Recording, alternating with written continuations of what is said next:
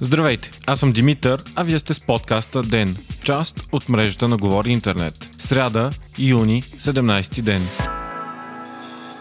След почти пълното отпускане на мерките и най-лошата седмица по брой болни от началото на пандемията, мрачните новини продължават. За последните 24 часа в България са открити 112 нови болни от COVID-19, което е рекорд. Новите болни са на база 2045 теста, с около 500 по-малко от миналата седмица по това време. Така общият брой на заразените става 3453. За съжаление, денят е и сред най-смъртоносните от началото на заразата. Пет жени са починали от коронавируса, с което общият брой на фаталните случаи става 181. Въпреки тревожните данни, положението в болниците е спокойно. Едва 13 души са в интензивните отделения. В определени периоди в реанимациите имаше понад 50 болни от COVID-19. В момента най-голямото огнище на заразата се оказва област Шумен, където са открити 27 болни. В Софийска област болните са 15, а в София град 13.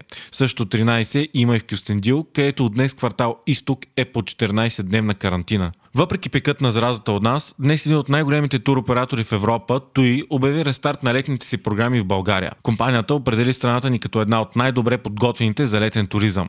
Компанията за автобусни международни превози, Flixbus, обяви също, че възобновява дейността си в България от 19 юни. От София и Пловдив ще може да се пътува директно до Харватия, Австрия, Германия и Словения.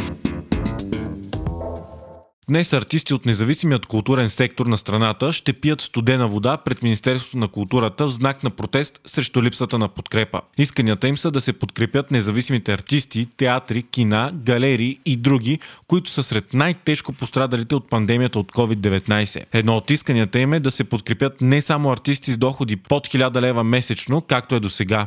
Подкрепата в момента е три минимални заплати, но стана ясно, че много хора от сектора не могат да се възползват от нея заради заради многобройните условия. Исканията на артистите освен това са за по-бързо изпълнение на програмата Творчески стипендии на Националния фонд култура. Междувременно днес кабинетът разшири кръгът от хора, които могат да вземат от държавата безлихвен кредит в размер до 4500 лева. Вече ще могат да теглят такъв кредит не само хората загубили работата си заради кризата, но и самоосигуряващите се, които имат годишен спад в доходите с поне 20% от някое тримесечие на тази година. Атаките към премиерът Бойко Борисов продължават. Днес Васил Бошков публикува в страницата си във Фейсбук нова порция снимки с извлечения от банковата му сметка. Той твърди, че това са пари, които е предал на премиерът Борисов и финансовият министр Владислав Горанов за последните 3 години, чрез посочени от тях лица. Сумата е в размер на 67 милиона лева. От публикуваните снимки се виждат над 300 тегления за 32 месеца от банковата сметка, за която Бошков твърди, че е негова лична. Първото тегляне е от 2 май 2017, а последното от 30 декември 2019 2019. Сумите варират между 50 000 лева и 2 милиона и 500 хиляди. Извън твърденията на Бошков обаче за момента няма други данни и доказателства дали това е истина. Днес пък главният прокурор Иван Гешев обяви, че прокуратурата е започнала проверка за изтеклия миналата седмица запис, за който се твърди, че е на Бойко Борисов. Записа се чуваше глас, приличащ на този на премиера, който използва нецензурни думи по отношение на председателя на Народното събрание Цвета Края Янчева от ГЕРБ. В записа има съмнение и за задколисни мачинации. Прокуратурата ще проверява дали записът е автентичен или става въпрос за монтаж. В публичното пространство се настоява за нуждата да се изясни дали записът е истински или не и ако експертизата докаже, че е автентичен, начин премиера да даде обяснение.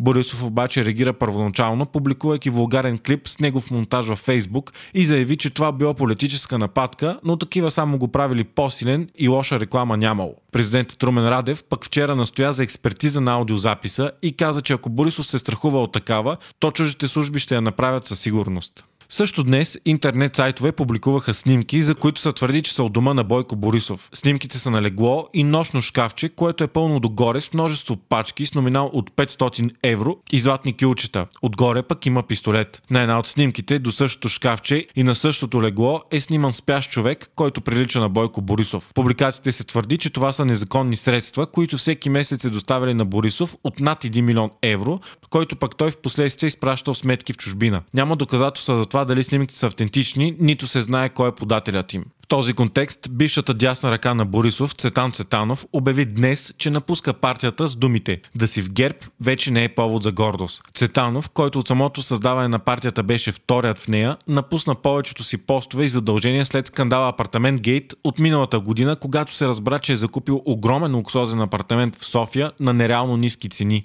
До днес Цветанов беше член на ГЕРБ, но от няколко седмици насам в публичното пространство се носят множество слухове, че той се готви да създава собствена нова партия. Позицията му по повод напускането е изключително остра и критична към сегашното състояние на ГЕРБ.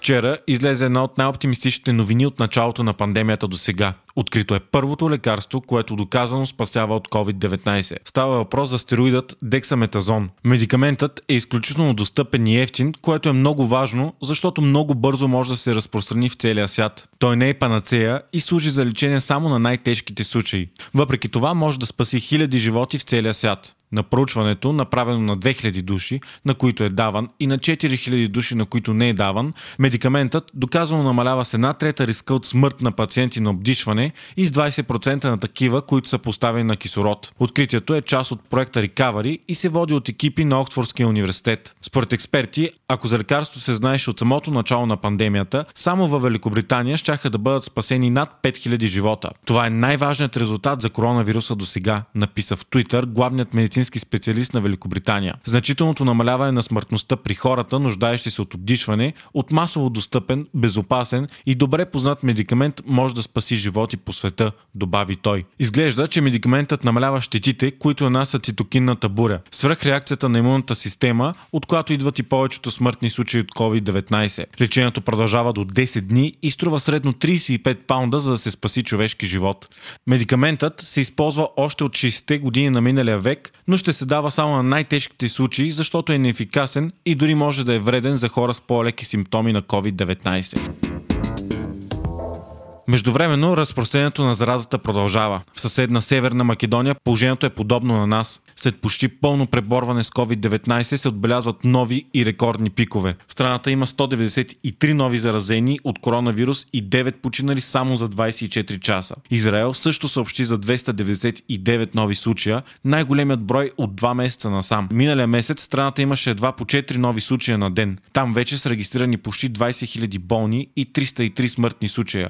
Украина също бележи рекорд 758 болни за денонощие и общо над 33 000 случая. В Бразилия нещата продължават да са тежки. Страната отбеляза 35 000 болни за 24 часа и скоро ще има 1 милион случая. Пекин пък отново е вдигната карантината. На хора от 27 квартала в столицата на Китай е забранено да напускат града. Там има едва 31 болни за един ден, при от почти 22 милиона, но властите се опасяват положението да не излезе извън контрол.